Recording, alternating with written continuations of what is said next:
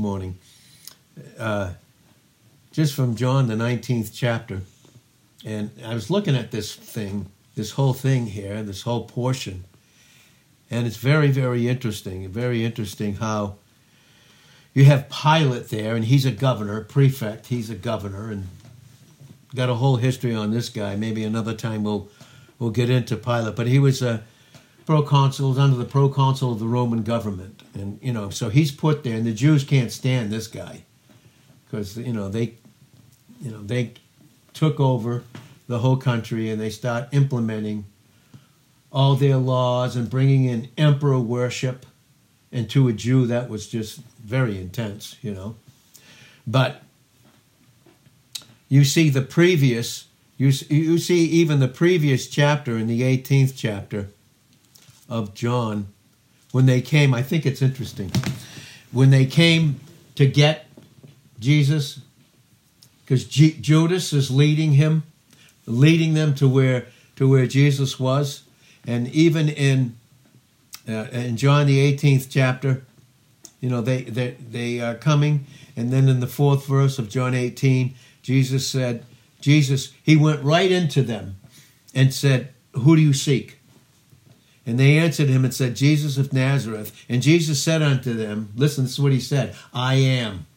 And that's going way back to Exodus 3 and verse 14. That's John at uh, this John 8, uh, 28 and 29. Before Abraham was, I am. he was really, in his humanity, he was really afraid to reveal his, his deity. no. he said, I am. And Judas also, which betrayed him, stood with them.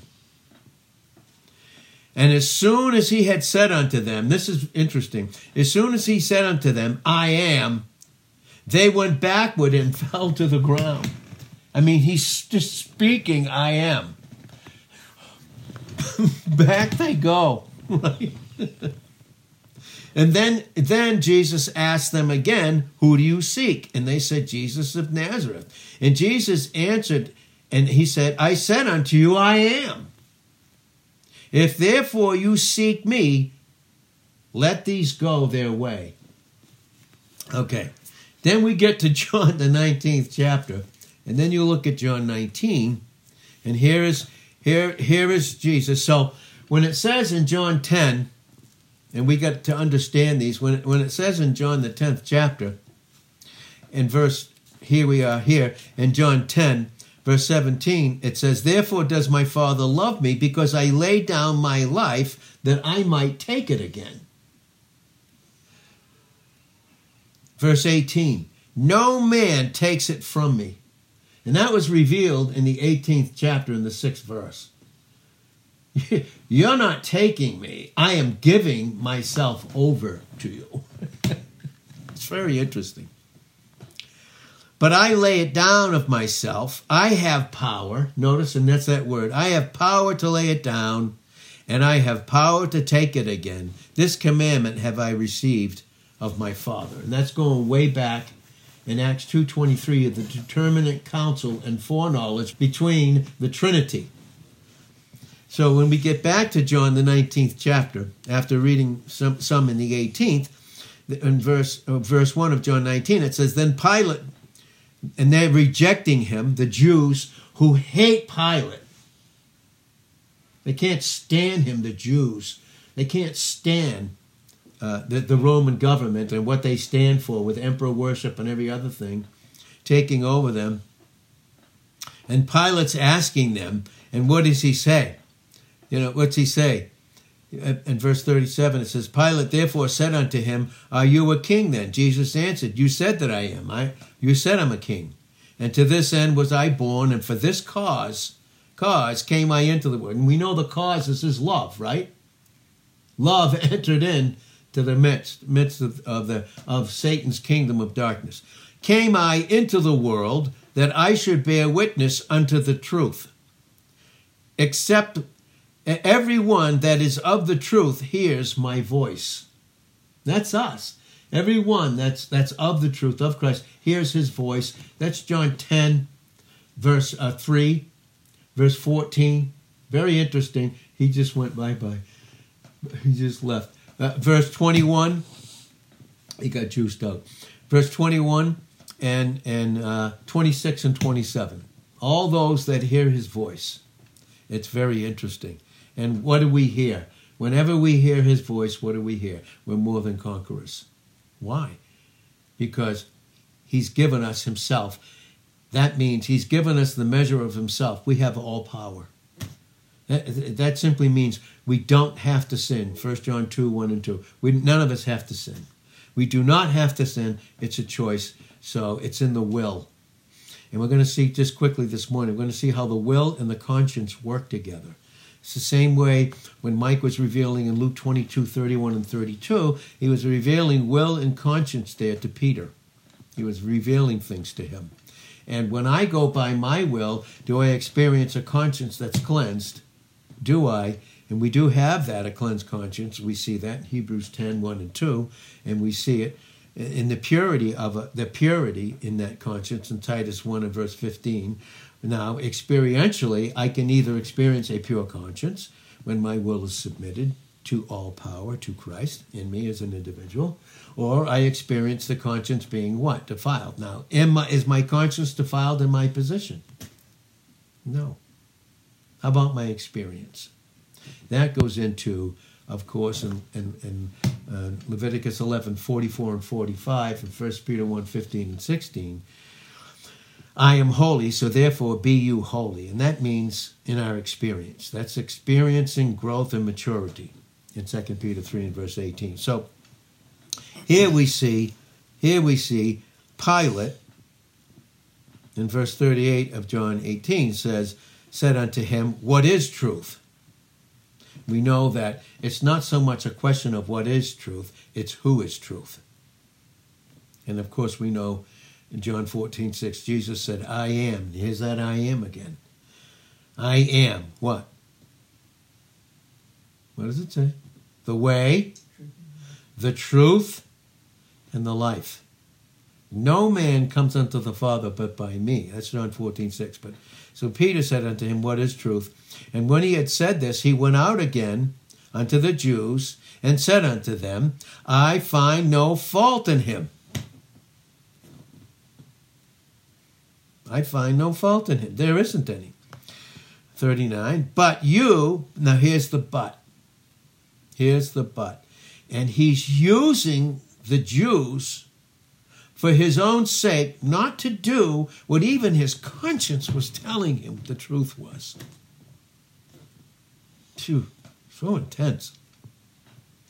But you have a custom. But, there's the but, and there's where all the excuses, because we know in John 15, 22, when Christ came, he did away with every excuse under the for any of us in any area of our life in Christ who do we have? We, are we kept by the power of God in 1 Peter 1 5? Is Christ the power of God and the wisdom of God? In 1 Corinthians 1 24, he is. There's no excuse. We have all power. We do. It's a choice, though. It's a choice. There's no excuse. There's no blame game. There's nothing. We don't have any excuse. None of us. Neither did Pilate. So he said, now, but you have a custom that I should release unto you one at the Passover. Will you therefore that I release unto you the King of the Jews? He knows it, but he still, is he given over to it? To him that knows to do good, in James 4 and verse 17, and does it not, to him it is what? Listen, did we even know that in an unsaved state in certain areas? Of course we did. You know why? Because in Romans 2:14 and 15 we had a conscience that even when we didn't have the word, we knew what was right or wrong. We just did. We just didn't choose right. Our conscience was condemned because the will wasn't submitted. And so here we see it here. You have a custom, I should release it. Okay? The king of the Jews. Then verse 40. Then cried they all again they all cried. All of Pharisees who and Sadducees who hated each other became but became one. And the Essenes, they all hated each other but became one. They all cried out again, saying, What? Not this man. Not this man. They're in an unsaved state, And where do you suppose they got that statement from? Not this man. Who are they functioning under if it's not God, if it's not Christ? They're functioning under Satan. That was Ezekiel 28, verse 15.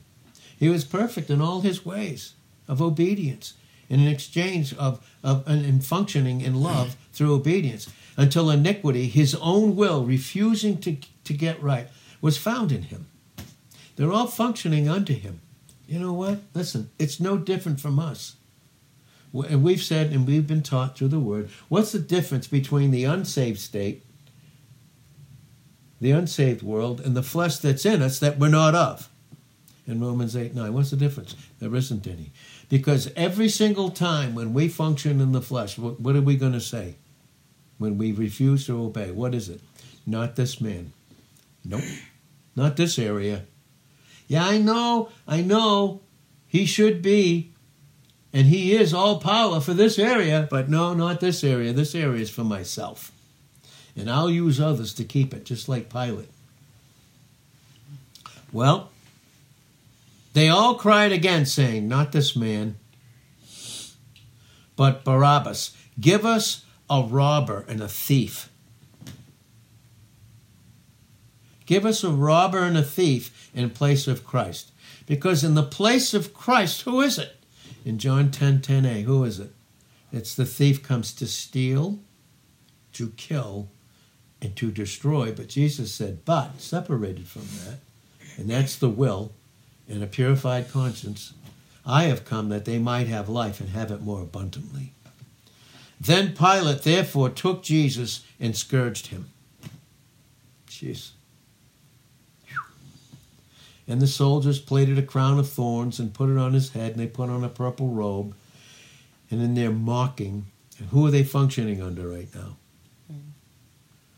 They're functioning under Satan, aren't they? Because all behavior is caused, and with every cause, there's an effect. You see, you can't change the cause of God's love for us positionally. But boy, that's where he goes after the experience.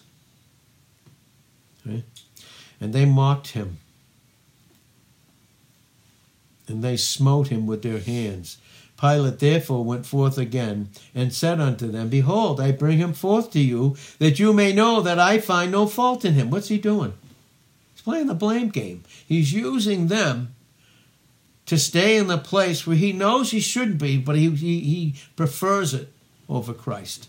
I'm going to tell you, honestly, that's the flesh that's in us every single time. And what we say, and we might as well just be honest about it, is not this man. No. I want you to be Lord here. I want your help here. I need you here, but this area I don't. And I don't want you. He said, I find, he said, I find no fault in him. I don't. But I don't want to be responsible for my own bad decisions. So here, what do you think? What do you want me to do? Then Jesus came forth wearing the crown of thorns, the purple robe, and Pilate said unto him, Behold the man.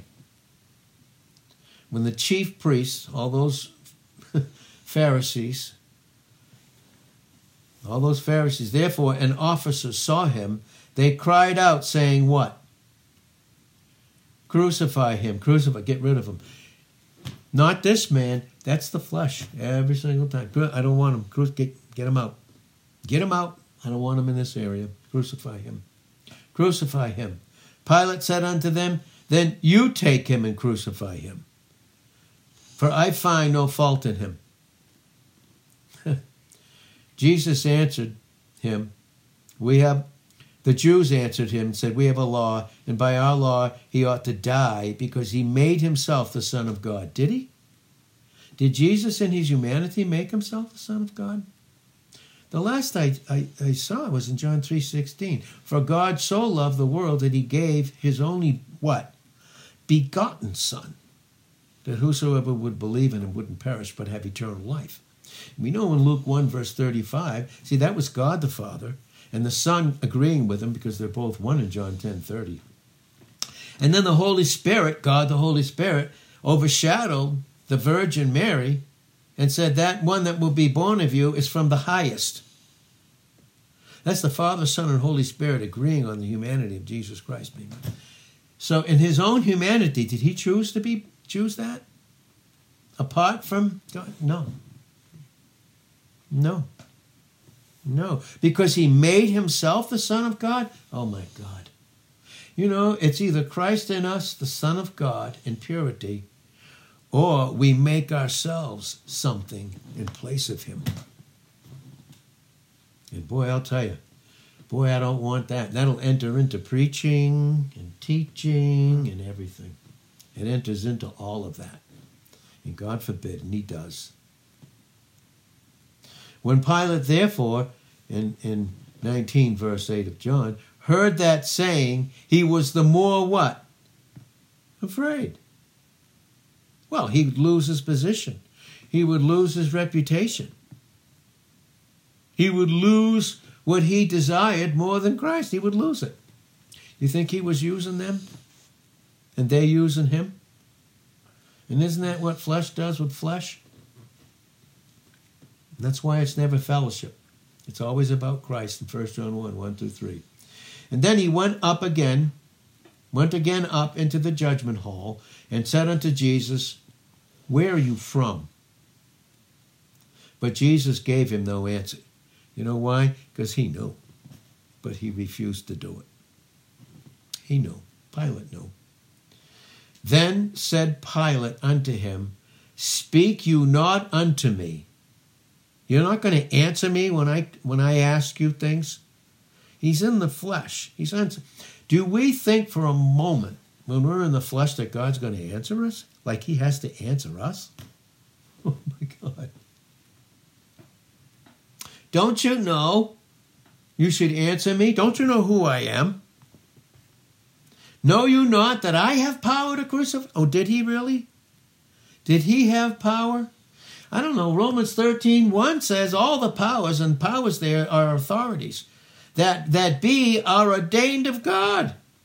God knew Pilate was going to do this. Now, he didn't interfere with his will, he just used his will to accomplish his purpose.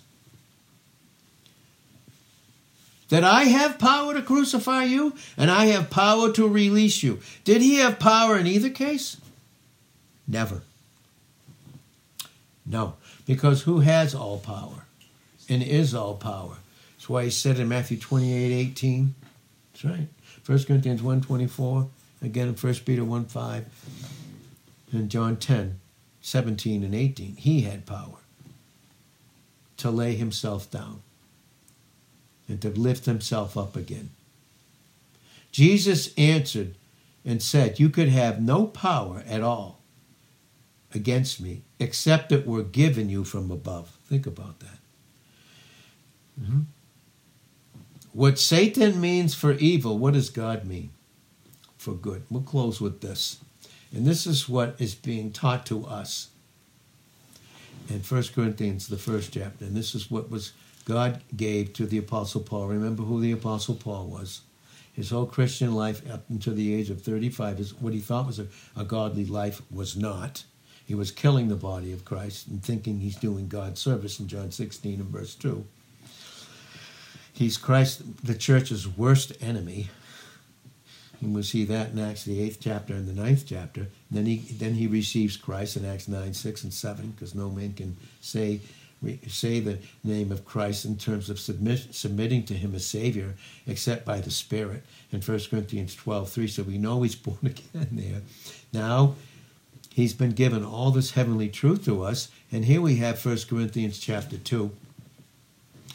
1 Corinthians chapter 2, verse 1, it says, And I, brethren, when I came to you, I didn't come to you with excellency of speech or of wisdom of the flesh. By the way, I'm not coming to you like that declaring unto you the testimony of God. In other words, trying to declare unto you the testimony of God through the flesh, through pride. For I determined not to know anything among you except Jesus Christ and Him crucified. He's coming to the Corinthians, right? They're born again. And I was with you in what? Weakness. That's right. Weakness. And in what? And in fear. Reverence towards God there's reverence towards God, or there's absolute fear that has torment in 1 John 4 and verse 18. there's reverence, and then there's torturous fear that comes from the enemy, and that's kolasis. Yeah, to interrupt with godly reverence, which brings us into an intimate relationship. And that word there is kolpon, the most intimate place that we could be, and that's Christ with his Father and us with him. There's the difference between the words fear. But I was with you in reverence and in much trembling. And this goes into again Isaiah 66, 1 and 2. And my speech and my preaching was not with enticing words of man's wisdom, flesh but in demonstration of the Spirit, Holy Spirit, and of power. And who's the power?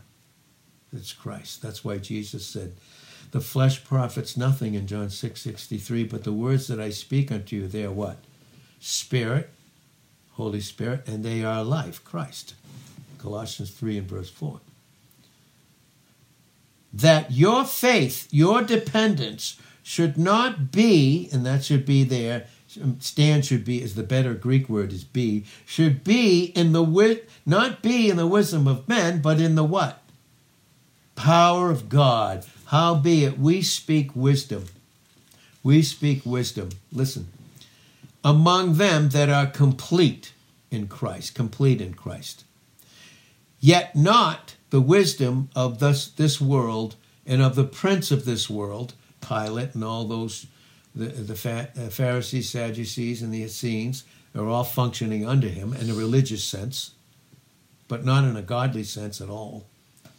Nor of the prince of this world that come to naught, 1 John 2.17, the world system will end with all of them. but we speak the wisdom of God in a mystery. Do you, you see? Everything in the flesh, when we function in it, is a mystery. I can't figure it out. Why am I here? Why this? Why that? Why, oh, why?